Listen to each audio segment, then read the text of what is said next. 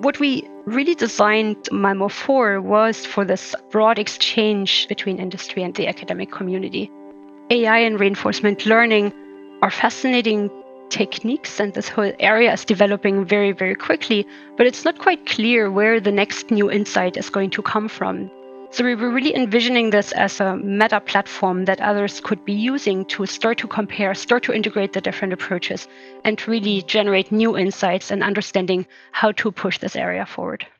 You're listening to the Microsoft Research Podcast, a show that brings you closer to the cutting edge of technology research and the scientists behind it. I'm your host, Gretchen Huizinga. The wildly popular video game Minecraft might appear to be an unlikely candidate for machine learning research, but to Dr. Katja Hofmann, the research lead of Project Malmo in the Machine Intelligence and Perception Group at Microsoft Research in Cambridge, England, it's the perfect environment for teaching AI agents, via reinforcement learning, to act intelligently and cooperatively in the open world. Today, Dr. Hofmann talks about her vision of a future where machines learn to collaborate with people and empower them to help solve complex real world problems. She also shares the story of how her early years in East Germany, behind the Iron Curtain, shaped her both personally and professionally, and ultimately facilitated a creative, exploratory mindset about computing that informs her work to this day. That and much more on this episode of the Microsoft Research Podcast.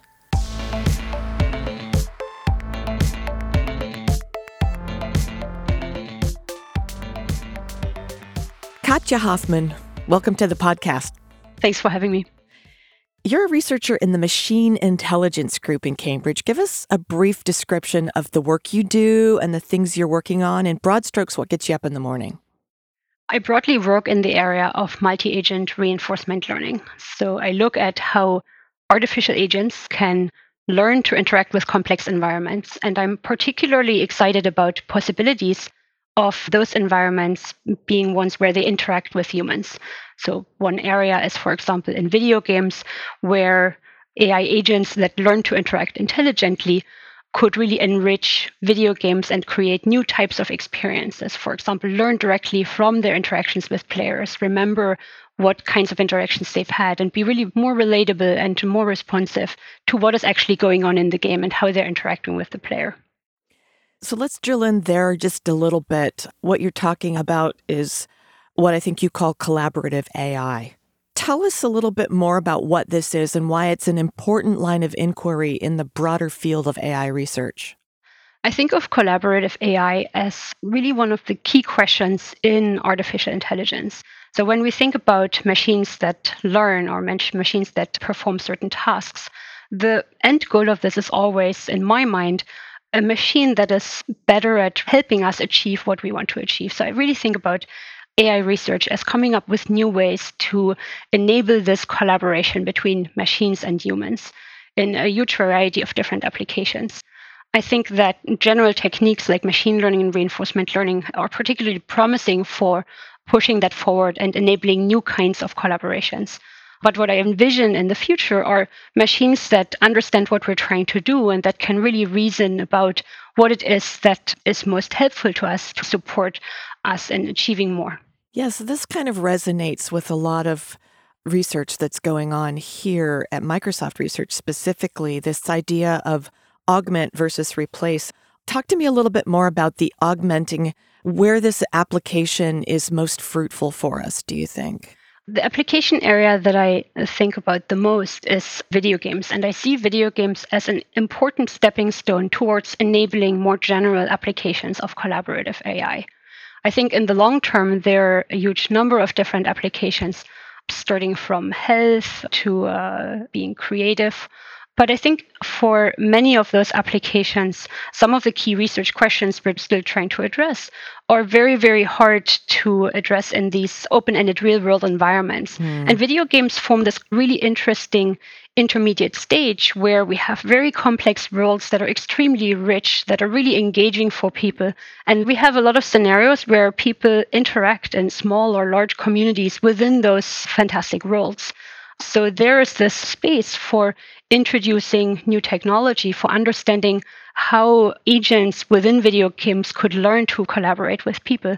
And then we can, once well understood, take this technology and apply it to new application areas. I want to talk about this exciting application of collaborative AI that you've really poured a lot of time and effort into called Project Malmo. Tell us about it. Absolutely. So, Project Malmo is an AI experimentation platform that my team and I built on top of the popular video game Minecraft. And when we started developing this project, we were really thinking about what would the future platform for AI research look like? So, mm. what features, what capabilities would we need to support not just addressing the next research questions that we're immediately focusing on, but that would enable a huge number of researchers, enthusiasts to explore this space and push AI research forward for the next uh, 10, 15 years to come. So we built a very generic platform on top of this Minecraft game to allow researchers to create different new tasks, to put different kinds of agents into the game, and to really push the state of the art forward. So, why did you choose Minecraft to launch this platform? Minecraft seemed just the perfect fit for a project like this.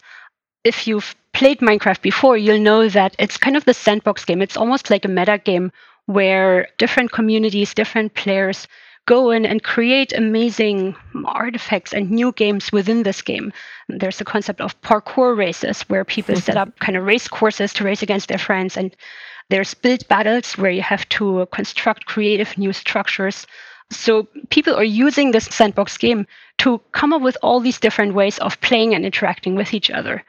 And if you think about a general purpose platform for AI evaluation, then this is exactly what we need. We need to be able to have a platform that is general enough so that we can create some initial tasks that push the current state of the art in reinforcement learning or AI more generally, and then be able to expand that, build on that to create more and more complex, more and more challenging tasks to uh, throw at our agents to really push them moving forward. Yeah, yeah. There are tasks in there around navigation that are at the uh, level that can be addressed by current state of the art approaches, all the way to tasks that would require complex communication interaction in natural language. And we can support all those different scenarios within the platform. Let's get into the weeds a little bit about the technology behind Malmo and what kinds of methodologies, approaches, techniques are you using to do this research? So, my team here is particularly interested in this area called reinforcement learning, where an agent starts with a clean slate or very little initial knowledge about the world, but it has to learn from interaction with its environment. So, for example, try a certain action and then learn about the consequences of that action in that world. But within the Malmo platform, not only work on reinforcement learning is supported, but within Malmo, we aim to support all types of artificial intelligence research. So we provide opportunities for more symbolic reasoning approaches, all the way to the reinforcement learning type of approaches that I mentioned earlier. So we've talked about researchers using deep learning for exploratory AI. Why is Malmo a good platform for this? So, reinforcement learning is the general technique, mm-hmm. and then deep reinforcement learning is a specific part of that where you learn from very high dimensional observations. So, for example, if you wanted to directly learn how to interpret visual signals that come from the environment, then you would use what's called deep reinforcement learning to use that using neural networks. Then, exploration is a really key part within that. It's one of the key challenges in reinforcement learning to understand how an agent that is thrown into some arbitrary complex world can collect new experiences, so can collect data about this world in such a way that it learns to understand what kind of tasks, what kinds of goals it could achieve within that world. Talk a little bit about the importance of simulation when we're working with AI agents before they hit the open world. So, AI agents, and specifically when we're talking about reinforcement learning agents that learn from direct interaction with an environment, they essentially learn from trial and error. So they need to try some action, and some of those might fail, and they need to observe the negative consequences of those actions in order to form a good understanding about how the world works. Now, if we were to think about safety critical applications like a flight or self driving cars or maybe the health space, then we want to make sure that if agents explore, they only try those actions that are actually sensible and have a good chance of success within those environments. Right. Just like people do. We wouldn't try arbitrary random things. We would try to address a problem by taking a path forward that has a good chance of giving us a good outcome. So we would like those agents to be pre-trained as much as possible in a simulated environment where the agents can explore and learn from trial and error without having negative consequences for real world environments. In a robotics case, this could be avoiding um, crashing a simulator or crashing a robot. But once the uh, system has learned from this initial simulated environment, then the key question is how to transfer that to the real environment. And there's right. actually a lot of work, many other colleagues are focusing on that to look at how well learned behavior can be translated into real world situations. And in many cases, it's surprisingly effective to actually pre train in simulation and then perform the uh, task in a real world environment. So let's talk a bit about this reinforcement learning. We've talked uh, to other researchers about the rewards and I don't want to call them punishments, but how does an algorithm deal with rewards different from a human, right? We would feel mm-hmm. embarrassed or ashamed or whatever that we made a mistake. An algorithm doesn't have those feelings. What is the mechanism that you build into the machine learning techniques for reinforcement learning? That's a fantastic question. And there are two ways in which I think about how those agents handle rewards. One side of this is kind of the reward structure that is imposed on the agent, in this case, often by the experimenter or by the person designing a system. So if you uh, play a game, let's say a parkour race in Minecraft, then the experimenter could look at this and say, well, if you win the race, then uh, you get a positive reward. So we want to encourage that behavior. We give a plus one. If you lose, then you get a minus one. So this is very much um, kind of a hand tuned reward structure that would be application dependent. Right. In some situations, there might be a reward structure that is very natural. So when you play Atari games, the score was a pretty good proxy reward structure. Or if you learn to play chess, then winning or losing the game is a good one. But there are many application areas where there's not an obvious reward structure. If you wanted to train an agent to uh, help a human user perform whatever the user is trying to do, then you would need to think more generally about what is a good reward structure for such an agent that learns to cooperate with people. And this is actually one of the key directions that we're focusing on within my group to understand how to create reward structures that would be useful for learning this kind of cooperative behavior or the mm. supportive behavior in agents.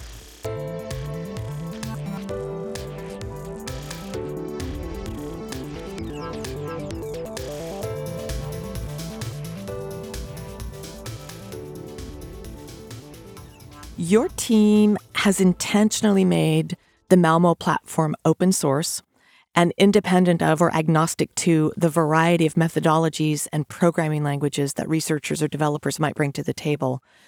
Why have you worked so hard to make this project so open? That's a fantastic question. And uh, if you ask my team, it's quite painful to, to, develop for three different operating systems and uh, at least five different programming languages. But what we really designed Malmo for was for this broad exchange between industry and the academic community. AI and reinforcement learning are fascinating techniques, and this whole area is developing very, very quickly. But it's not quite clear where the next new insight is going to come from. Mm. There are thousands of people, maybe you know hundreds of thousands of people working on tackling some of those really hard challenges. And it is often hard to compare very different approaches with each other because different communities might have different tools, might be using different programming languages, might be using different benchmarks. So we were really envisioning this as a meta platform that others could be using to start to compare, start to integrate the different approaches, mm. and really generate new insights and understanding how to push this area forward. So you alluded just now to um, collaboration with academia, industry and academia collaborating. What does each party bring to the party, so to speak, in this back and forth between applied and pure research? I think that's a great question. And it's one where I kind of think of myself as a little bit in the middle, as kind of having a foot in both, because at Microsoft Research, we are really in the research area. So some of our work very much looks like what would happen at an academic institution. But at the same time, we have access to this huge company where there's a lot of interesting problems in product groups and uh, you know looking at people who are solving some of the really hard challenges that are experienced in industry and that gives us a great source of both collaboration and inspiration of what's coming maybe what key challenges need to be addressed and how we can frame our research or maybe think about our research in such a way that it can achieve maximal input so really thinking about well, if I focus on this area and answering those questions, how is this going to change the world? How is this going to change how we look at things and what kind of real world impact could that have? And I think this real world perspective is something really valuable that the industry side brings to the table. On the academic side, you have the opportunity to take a longer term view. I mean, some of the breakthrough technologies that we're using today, deep learning, has roots that go several decades back and have taken a huge amount of dedication and energy of really a sustained research program on the academic side. And I think this long term view, as well as the huge variety of different opinions and ideas that we see in the academic community, are extremely valuable and absolutely necessary for pushing the field forward. By bringing those two sides together, I think um, really interesting things can happen. When you launched Project Malmo a year ago, you had a really overwhelming response. and since then, there have been some exciting new developments with the project. Tell us what happened at the outset, what's happened since, and what you're seeing on the horizon in the future. So, we were really excited more than a year ago in launching the platform and really seeing how the community would respond and what they would do with it. And it was really crazy and exciting to see how many people would pick up this platform and use it for a huge variety of different purposes. Some of those we had never thought about or never anticipated. There was quite some uptake in class projects to learn about concepts in AI and different approaches to AI. There are different enthusiasts that just love interacting with the platform and seeing what they can come up with. And there's a huge variety in terms of the research directions that people are establishing on top of it. At the same time, people asked about using specific benchmarks within the platform. And this is what motivated us to really start looking at what benchmarks we would like to create in order to facilitate research in some of the key research areas that we think of as the most challenging at mm. this point in time. So, out of that discussion, initially came the first Malmo Collaborative AI Challenge, which we ran last year. Maybe some of the listeners remember the pig chase uh, task that we ran there, um, which uh, was a fantastic experience. And we had very motivated participants from all over the world, but also gave us a lot of um, new insights, new learnings about what went well, what could be improved, and how to move into a next round of creating a challenge that could have a more targeted impact on the research community. So since then, we uh, started reaching out. We've built up a network of academic collaborators, which we're very proud to work with. And those are teams at Queen Mary University in London, as well as EPFL, the university in Lausanne. And we put our heads together and looked at specifically the question of generalities. So, how can we create a benchmark that would push the research towards learning approaches that would learn not just to perform well on a single task with maybe a single opponent in a multi agent scenario, but that would really be pushing those approaches towards multitask, multi agent learning in this video game setting that we're providing here. That's actually quite exciting and challenging, right? I mean, it's very challenging, yes. do you have another challenge coming up, or have you already launched another challenge? Absolutely. We're just about to launch the uh, Marlo competition, which is the multi agent reinforcement learning competition in Malmo. I believe by the time this podcast comes out, it will already have been launched, but we're just preparing the platform for actually releasing the competition. How did you come up with the name Malmo?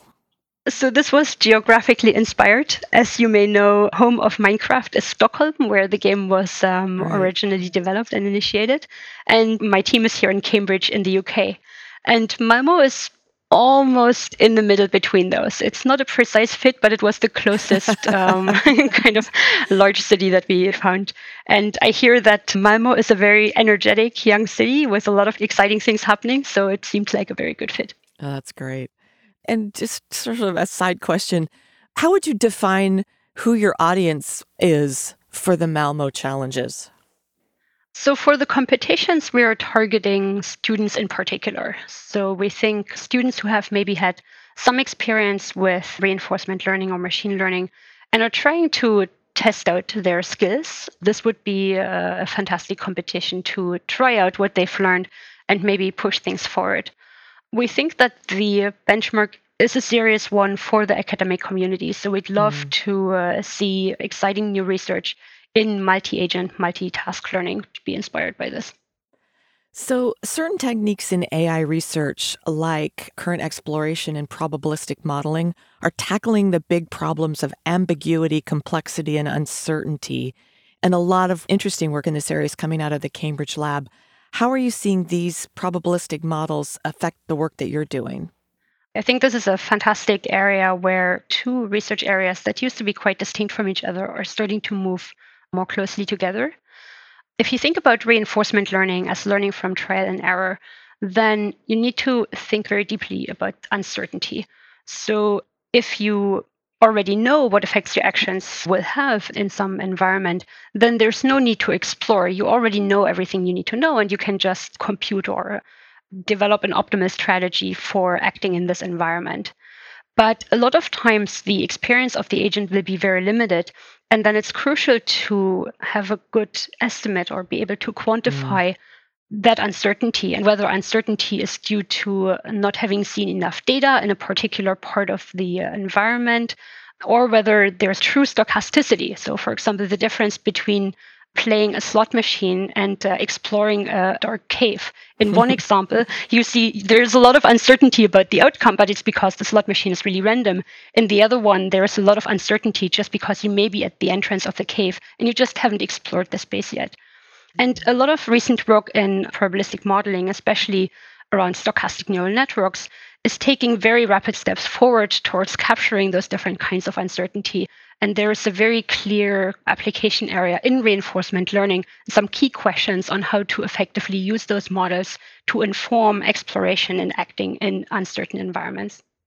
So, talk a bit more. I know you have a, a working paper on stochastic neural nets and generative models. Talk a little bit more about what you're exploring here, you personally. Mm-hmm. One working paper we have on the arXiv right now is looking at variational models for model based reinforcement learning. Hmm. So the question we ask there is whether, starting with some initial set of data, it would be more effective and efficient to learn a model of that environment and then compute or derive a structure of how to act, or whether what's called model free approaches that directly learn a mapping to a policy, so directly map to an agent's behavior would be more effective. Hmm. And there we found, first of all, that these types of models can very effectively learn the structure of the environment, hmm. but also that we're particularly able to use those models in situations where the environment might be changing. So, one scenario is if you get to initially explore the environment, but you may not have any information about the task or the reward structure, then we're able to show that we can leverage these models to learn effectively even before we see the reward structure, and that the agent can then effectively combine this with new information and perform the task very well, even with a limited amount of data.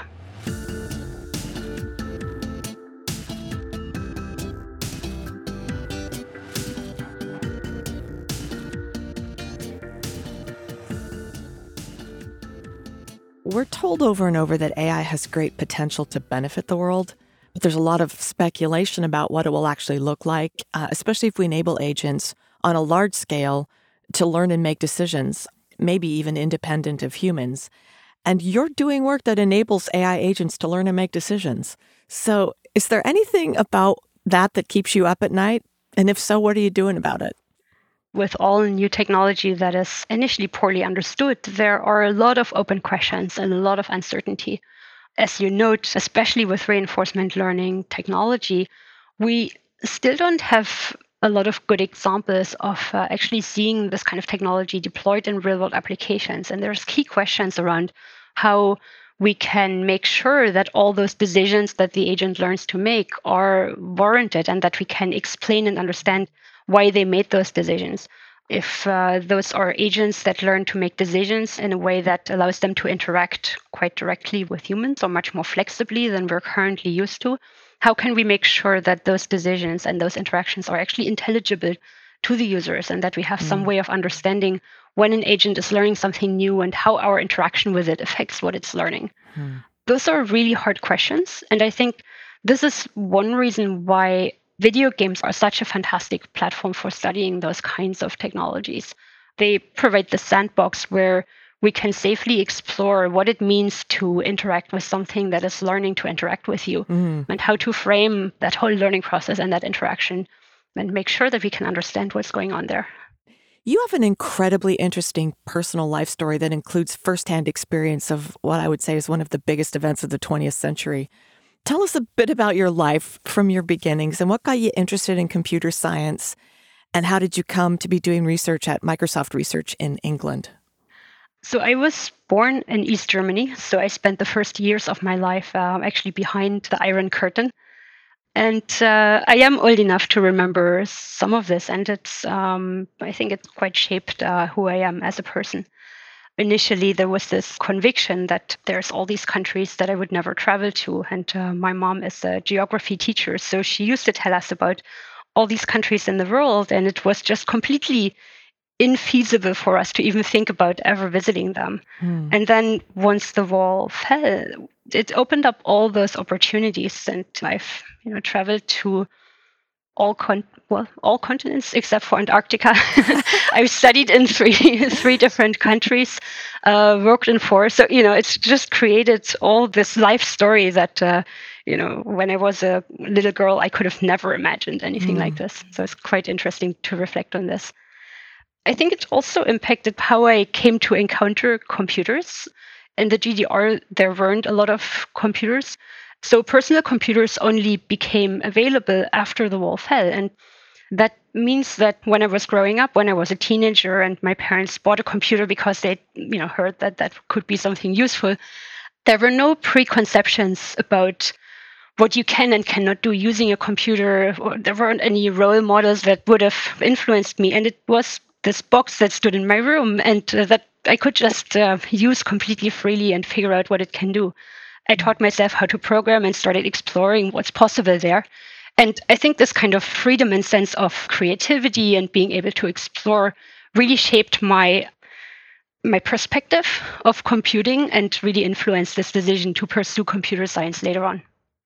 So from that room and your three countries of study. How did you end up at Microsoft Research? It almost feels like that was by accident. I, I, again wouldn't have anticipated this. But during my PhD, I was working in an area called um, information retrieval. So mm. I was mm. looking at how to make search engines more intelligent. And one of the threats that was already present was to understand how search engines could learn from the users to be better able to surface exactly what the user is looking for. So it had this um, theme of interactive learning combined with search applications. Mm. One of the people that I really admired was working here at Microsoft Research in Cambridge. And I introduced myself at a conference and we chatted about this work. That led to an internship at uh, Microsoft Research and Bing in Redmond at the time and gave me this opportunity to explore what um, possibilities there were and what it meant to be working at Microsoft Research that was a fantastic experience. So when I was asked whether I wanted to apply for a postdoc position here, I was thrilled, and that was the job choice that I had. Well, as we close, Katja, I like to ask researchers what advice they would give to other aspiring researchers, especially those who might be interested in the kind of research you're doing in machine intelligence and perception. And I'm especially interested in what you'd say to young women who might be considering following in your footsteps. That's a very, very big question. Um, Give us a big answer. what I'd like to see more in uh, researchers is thinking more about why we do what we do. Academic and in- intellectual curiosity is one thing, but The research that we do in AI and machine learning has such a huge potential to uh, change the world. Anyone, be that an expert in the field or someone on the street, will tell you that AI will have a fundamental impact on people's lives. Mm. So I'd like to encourage people to think more about what matters about their research, why they're doing this research, and how we should be using it to influence and make sure that the world we create is the one we actually want to live in in the future. Just drilling in a little bit, you don't see a lot of women proportionally in machine learning research. What do you think was instrumental in getting you interested in going in that field? I think what played a big part was that I had this opportunity to just completely freely discover this area and figure out what it meant for me before being confronted with maybe preconceptions and ideas that people had about what computing was and what it was for and who it was for. And I see a lot of the imbalance that we're seeing today very much reflecting these preconceptions that people have. Mm. I'd love to play a part in changing those preconceptions. I think they are incredibly hurtful and prevent very bright, um, very talented people who would work really hard to mm. make an impact on this field and sometimes prevent them from entering the field. Yeah. It's hard to derive specific advice from that. Yeah, you, know, you can you can you say try to isolate yourself from what everyone thinks, and that's not an easy thing to do. No, but you know what? Right now, I think you are an inspiration on what can be done and what you can Certainly accomplish. So. so, Katja Hofmann, thank you so much for taking time at the end of your day and the beginning of mine to come on the podcast today. Thank you so much for having me. It was a great pleasure.